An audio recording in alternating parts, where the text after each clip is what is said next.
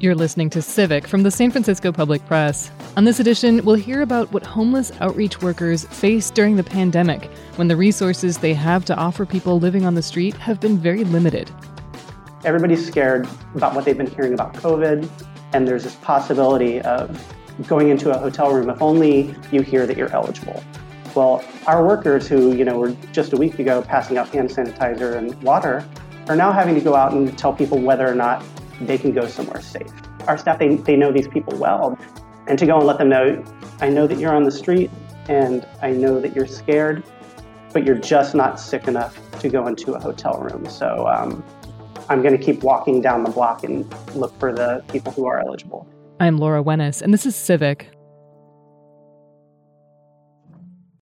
Before we get started, at the Public Press, which is Civic's parent organization, we've been working really hard during this pandemic to pursue angles we're not seeing much coverage of elsewhere, or to take a more systemic look at the issues that are surfacing in the headlines. The San Francisco Public Press is a nonprofit, and we're inspired by the public radio model.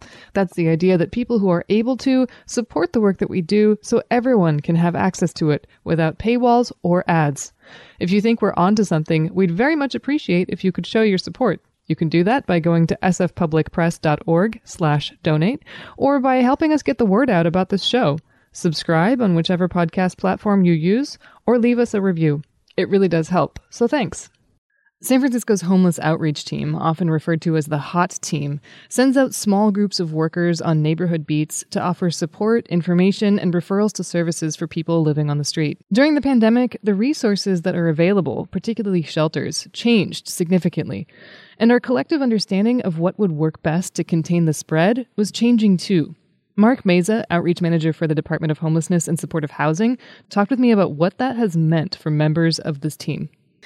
I'm hoping you could start by talking about who is on the team. Tell me about the folks you work with and how they started doing this work. Our team is a little complicated to understand until you're in the room with us. We have the homeless outreach team is made up of the Department of Homelessness and Supportive Housing and the nonprofit Heluna Health. Everybody who works for SF Hot from HSH they are clinical staff. So we supervise the staff to make sure that we're doing the work in a way that's clinically appropriate. And Heluna Health, they they do all the administrative work. They do the hiring, they do the promoting, they do whatever needs to happen to make sure that we have staff here, we have cars to drive, we have supplies to hand out. All in all, HSH staff, there are eight of us. And right now, Heluna Health, there's 66 staff. Pre pandemic, there were probably about an additional 25 people. It's a large team. Those folks from Heluna Health, they're split into two main categories. We have a case management arm of the program and an outreach arm of the program. Outreach is a lot larger. We, we have about 12 case managers right now, I believe. The way it works is our outreach teams, um, they're out in, in the streets talking to people who are experiencing homelessness and trying to see what they're eligible for, trying to see what they're interested in. We link pe- people on the street who are um, interested in going indoors with whatever they may be eligible for. If somebody is eligible for permanent housing, often our case managers step in to help with uh, getting documents ready, whatever whatever barriers may be in place to help somebody navigate all of the different hurdles to go from living in the streets or in the shelters to uh, permanent housing. So it, it, it's a pretty large team. We we come from two separate employers, but we're all in the same building.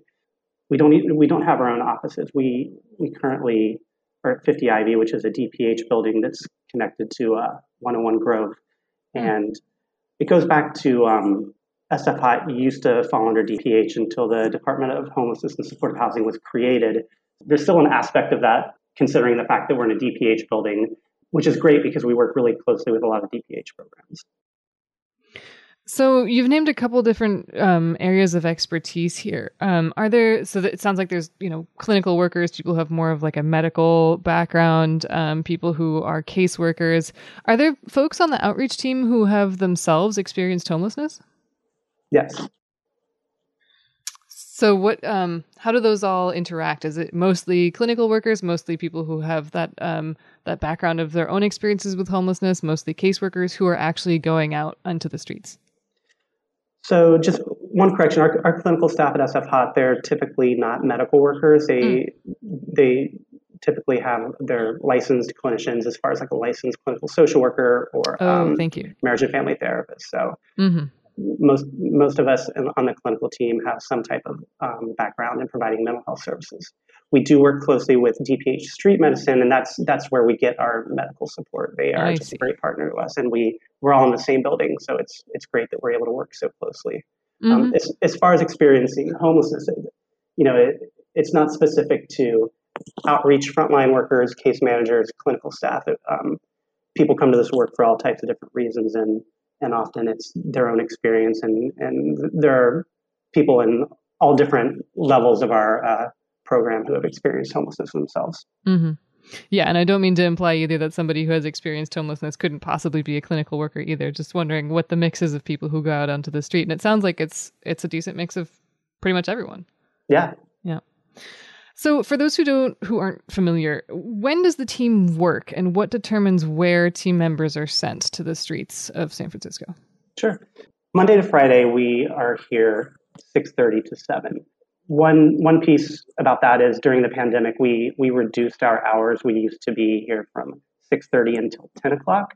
At one point things became and just to clarify, six thirty yeah. in the morning till seven at night, or six thirty? Yes, yes, yeah. Sorry about that. Yeah, we're we're here for longer than thirty minutes. Okay. um, so yeah, we we show up at six thirty a.m. and we're here till seven p.m. We used to be here till ten p.m. It got to a point early in the pandemic where it was just too dangerous for us to be out there after dark. But also, we realized that a lot of the services we were hoping to link people with, they were no longer open. Mm. So we reduced our hours, which gave us more staff out in the field during the time when uh, services were open and, and, and accepting clients. On weekends, we are here from 8.30 a.m. to 7 p.m. We only have about four staff on weekends, and it, it's kind of the same situation of why we reduced our hours during the week. There's not a lot of intakes happening for a lot of the programs we work with during the weekends, but we're still out there providing information, doing wellness checks, whatever we can do on the weekend. But we typically only have four staff. Mm-hmm. Our outreach staff, they work 10 hour shifts, four days a week. So even though right now we have about 33 outreach workers out in the field, that's not necessarily at any one time because they only work four days a week. So we have we have days where we're much more highly staffed than others. Mm. What four days?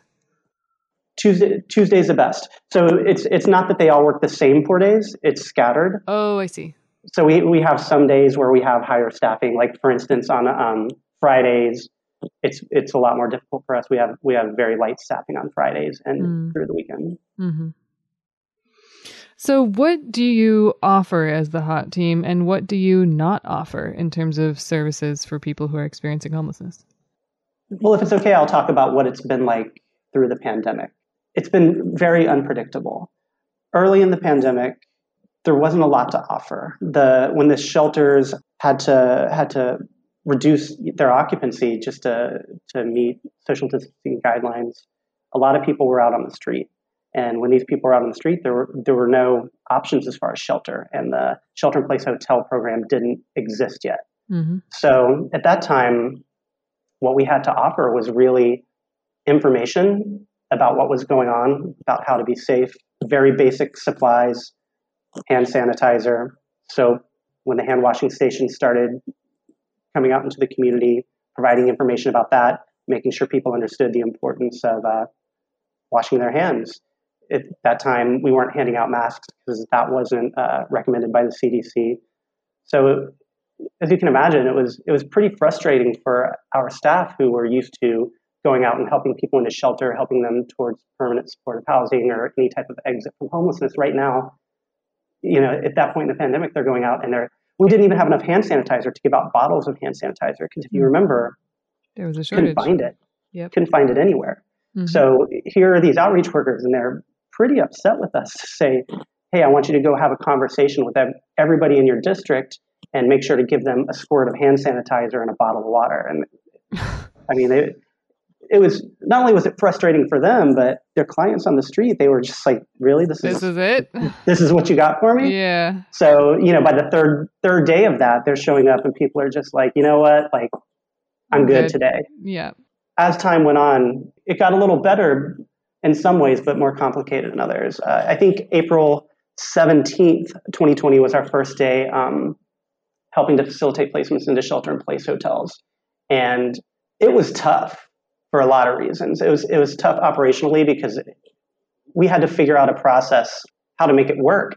We couldn't transport people anymore. The hotels were being set up by people who were learning what they were supposed to do. There was no real process to follow, so we just had to figure out as, as we went. At that time, what we were doing was essentially talking to everybody that we thought may be eligible for a hotel room, which was almost everybody we knew on the street. And the process for I, um, I have to stop yeah. you for a second there and, and emphasize that I mean at the time when this started, the the shelter in place hotels were very much limited to people who were seniors or particularly vulnerable. And and I think I just heard you say that that was pretty much everybody that you were encountering on the street. Is that right? So you're right that the hotels were and still are limited to a certain population of people depending upon their vulnerability to COVID. But we don't always know. Like, you can't always look at somebody and say, oh, yeah, I can tell by looking at you that you're eligible. So, we, as I said a little bit earlier, we work closely with um, the DPH street medicine team, and they were so nice to be able to work with us in a way that um, they were they were allowing us to to get lists of people who were interested in seeing if they were eligible for hotel rooms, and they were doing the heavy lift on doing chart review and saying yes or no, this person is or isn't eligible. We started compiling a list of people who were eligible. That way, we could go and let them know, like, hey, you are eligible for a hotel room. We're going to see what we can do. Now, where this got really difficult for our frontline workers is imagine going out onto the street where at this point everybody is scared everybody's scared about what they've been hearing about covid and there's this possibility of going into a hotel room if only you hear that you're eligible well our workers who you know were just a week ago passing out hand sanitizer and water are now having to go out and tell people whether or not they can go somewhere safe and it's a really unpleasant experience to have to go out, especially when it's you know our staff they they know these people well. They these are these are the people that they talk to every day, and to go and let them know, hey, I I know that you're on the street and I know that you're scared, but you're just not sick enough to go into a hotel room. So um, I'm going to keep walking down the block and look for the people who are eligible. But it's very visible when somebody's going to a hotel room because since we can't transport people, these vans that used to take people to their appointments via um, SF paratransit, van pulls up, somebody gets in with all of their things, and the first couple of days, people didn't really catch on to what was happening, but it, it became clear very quickly that when that van came, you were going to a hotel room.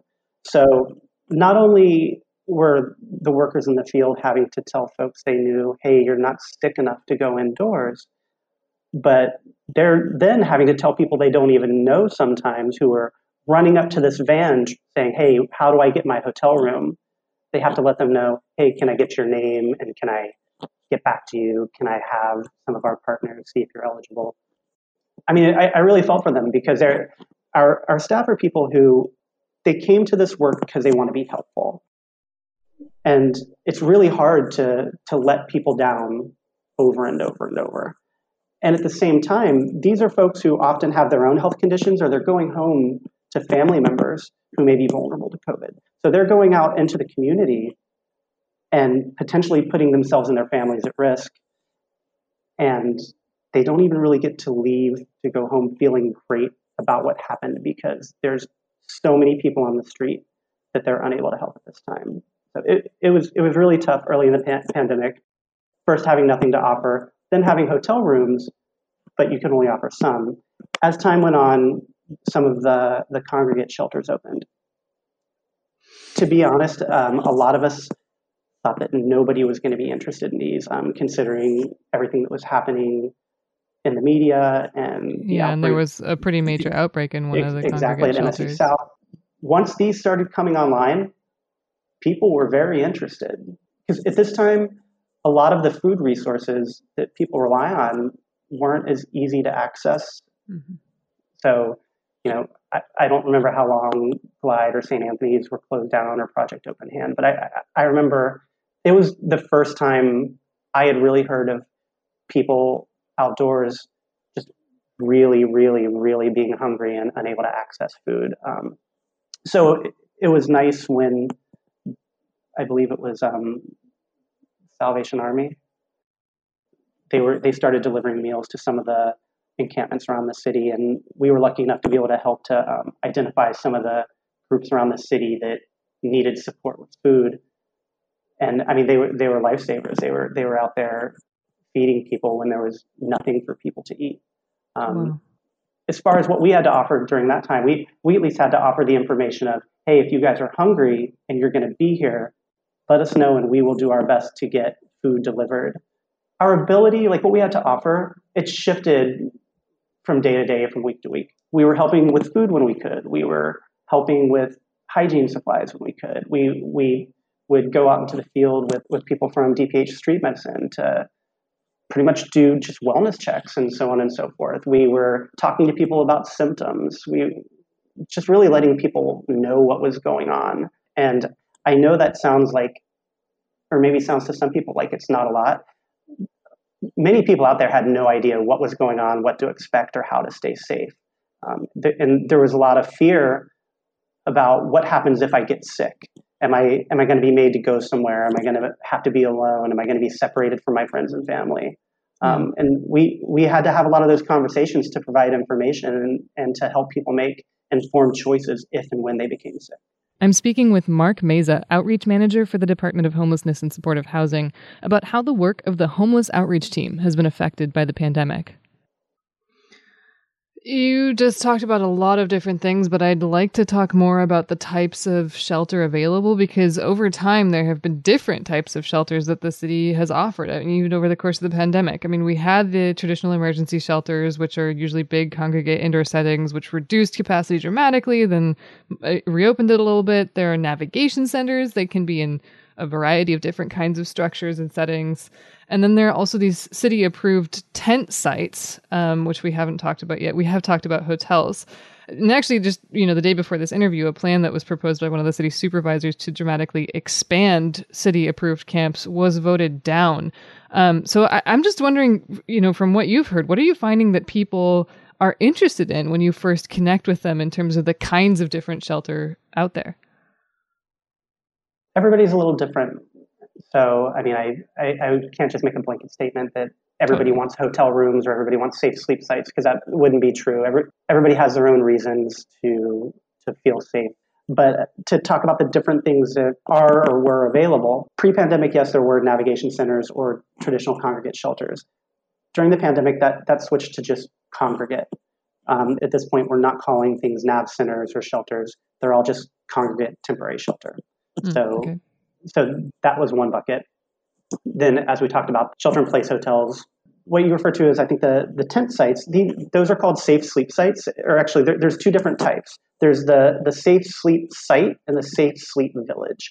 So the village that was one of those was the first one that opened on Fulton Street near the um, near the Asian Art Museum the library, right in between the two.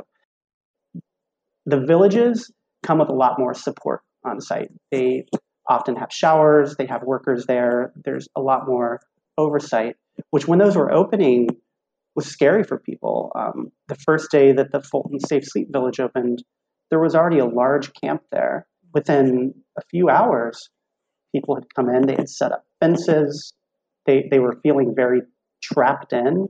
And it was a scary moment for everybody out there. And it was a scary moment for us too, because nobody knew what was going to happen. Turned out that, you know, some people left, some people stayed after word began to spread, especially at, at, this point, and actually, I think today, now that I think about it, I think it's the one year anniversary of that opening. I think it was April 22nd. Word began to spread that there were showers there and there was food there. And at this point, people are hungry, people are wanting showers. So there started to be more requests to go to that site. Well, that site filled up pretty quickly. And so then some more um, safe sleep villages opened around the city. But then there was a safe sleep site and there were two of those. There was one at 180 Jones and there was one at 750 Eddy. those didn't have the same level of oversight. There was security at the front gate, there was a porta potty, and there was a hand washing station. And for some people, this is what they wanted because it didn't feel so, it just felt a little like you had a little bit more freedom. Hmm. Those, for, for whatever reason, they, they weren't as successful. They became unsafe. And so the 750 Eddy Safe Sleep site was closed. The 180 Jones Safe Sleep site it switched about a month ago to be to receive additional services from um, one of the CBOs, the same CBO that runs Fulton Street, and so now there's a little bit more oversight there. Those were those were the two attempts at safe sleep, was a safe sleep village and the safe sleep site. One thing about those that's unique though is um, SF Hot never had access to refer into those. Those are. Oh. 100% referred into by the Healthy Streets Operations Center, which is a collaboration between the police department, DPW, HSH, um, SF Hot, a few other organizations. But that's a group that um, they go out into the city to address larger scale encampments and to link people with resources. I, I know that it's a uh, lots of people have different opinions about how that program works, which I will, you know, avoid getting into that. But my only point is that that's how people get into those safe sleep sites. There's there's mm-hmm. a lot of talk on the street, like go find somebody from SF Hot and they'll get you in. And unfortunately, that's just one more area where our frontline staff would have to disappoint people, saying we we can't get you in. Mm, yeah. But but the good thing is, I, the people who are there really seem to like it. There's less people that are leaving safe sleep villages than I see leaving um, congregate shelter or even shelter in place hotels. Hmm. Oh man, we're gonna run out of time, and I have so many questions. But let's talk about the hotels real quick. To, uh, just one more thing because you brought it up. Um, now that the shelter-in-place hotel program program has been running for a while, and people have also, you know, cycled through them. They've been in a hotel and then left again. Have Have you seen any changes in terms of what people think of them when when they might be offered one? Absolutely. Early on, it, there was this feeling of like these the hotels were just going to be paradise. And to some people they are and to other people it's going indoors is difficult for a lot of people who have been on the streets for a long time and there, there's so many different things for different people that are difficult about that. Could be just um, the fact that you can't have visitors and you're inside and it's quiet. Sometimes it's the it feels like an institution. You're having to sign in and sign out and it, it, it just doesn't work for some people. Yeah. So now that that some people have have tried it and you know it didn't work for them, we we have lots of people who we will see as eligible for going into a hotel, and they're just they they prefer not to do that at this time. Yeah. So I do want to talk about the people who are doing this work uh, because they're, you know, they're coming face to face with really deep trauma every single day. I mean, I'm sure you encounter people who are also having good days, but you know, living on the street is difficult and it's stressful and it's dangerous. But the workers from who are doing this outreach work, they they see that every day. It sounds like or 4 days a week. and and with the added stress of worrying about the pandemic and like we've all been told to stay away from each other, how are team members doing with that? They're tired. It's been a really hard year. It hasn't just been the pandemic. Every everything else that's happened this year has, has just made it really, really difficult for them. And people are, are tired. Right now, what I'm seeing is uh, we've been here every day doing this, or you know, every day that we show up to work doing this, and the world's starting to open back up, and people are starting to go back to their offices. But we never got to feel that downtime. It's been, it's really just been go, go, go. And they're tired. And it's kind of a what's going to happen next. There's this uncertainty of what's going to happen next. We, we all see in the papers about the expectation to rehouse or, or, to house a lot of people who are leaving the shelter in place hotels and the potential to permanently house some people from the streets. But we don't really know what that's going to look like. We don't know what role we're going to play in it.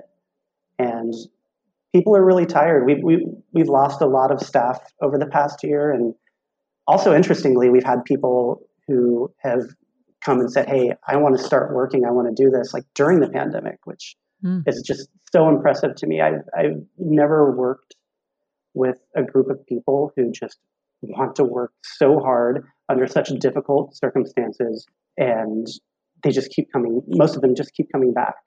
Um, so yeah, the, the people that are out there, they're tired, but they're just they're so dedicated to their clients on the street that they just keep coming back, and they've been flexible in the face of every curveball we've been thrown along the way. And you said you'd lost staff members. Is that because of a, a budget situation, or are people just quitting? It's mostly that just that people are leaving. Yeah, some people aren't always necessarily quitting. Some are uh, taking on new positions mm. with with the city. Because as I said earlier, the bulk of our frontline staff they they're nonprofit workers, which when they've been faced with the opportunity to have a city job, which feels more secure, that's where they go. So, mm-hmm. so there, there's a history of us, you know, struggling with retention for that reason. Mm-hmm. But yeah, it's so we've we've lost people for for both reasons. There's some people that are just stressed out, frustrated by the lack of being able to help as much as they would like. There's so much need on the street and such a limited number of resources that that's that's a difficult reality to walk into every day. Yeah. Well, um, before we run out of time completely, I do want to give you a chance to add anything that I didn't specifically ask you about about what this work has been like, um, or anything that you wanted to wanted to say. I didn't give you a chance to. One of the things that that I think burns out our frontline staff, our clinical staff, and even the the supervisors here from Heluna is trying to figure out where our program fits as far as are we helping the clients on the street or are we addressing concerns from the community? This is this is a really big point of contention. And those are at odds, it sounds like? They're absolutely at odds. Mm-hmm. And historically and presently and hopefully moving forward, our program is to help the clients on the street. We what we do is we link people who are interested in services with something they're eligible for and something they're interested in. When one of those three things doesn't exist, we keep talking to them on the street. But when we're getting calls from the community or if we're getting pressure from whoever it may be to remove this person who's not interested in what they're eligible for, that's just not what we do. And there's an expectation and maybe a, a misunderstanding in the community of exactly what our program does. So I, and that's not to not to minimize the needs of the community, but it's just not what we do. We can't do both. If we are removing people from where they're staying, then we're not going to be effective in talking with them about accepting whatever resources they're eligible for. So that's that's one thing that I I just really wanted to put out there is that we're focused on helping people on the street better their lives. And one thing that came out of that which we're trying to figure out how to move forward, is during the pandemic, we, we had to essentially shut down our, our public facing voicemail line. And I've, I've seen and heard a lot of crit- criticism online. I've heard it from people in the community. I've called hot, nobody's gotten back to me. I've called hot, this person's still here. And one of the main reasons we had to do that initially, to be honest, was that we just didn't have the capacity to go out and do all the work we were doing and respond to community concerns. For perspective, the year before the pandemic, we had 15,000 encounters with clients in the community. During the pandemic, we had 85,000. We, we were definitely not sitting in the office, you know, doing nothing. And I think that there's a perspective in the community that if, if they call hot and they say that there's a homeless person and the homeless person is still there tomorrow, that we didn't come out and do anything. I just want to say that right. even on our voicemail line now, we do check those messages twice a day. And if we have enough information, we go out and do a wellness check and talk to the person who's living on the street. Now, just because we talk to a person doesn't mean that they're going to be eligible for what they want or interested in what they're eligible for. And that's the reality that we face. And I'm, I'm just hoping to, everywhere I go, I try to get that message out that I think there is a need for the community to be heard, but our role is to go and work with the clients. And we can't do both and be effective. Yeah, that's a great point. Thank you so much for making it and for talking with me. Thank you. That was Mark Meza, Outreach Manager for the Department of Homelessness and Supportive Housing. I'm Laura Wenus, and you've been listening to Civic. Civic is produced at KSFP LP 102.5 FM in San Francisco. Our theme music is by John Dillon. Our team includes producer and contributor Mel Baker and assistant producer Liana Wilcox. KSFP is a project of the San Francisco Public Press, a nonprofit investigative newsroom. Find our reporting at sfpublicpress.org.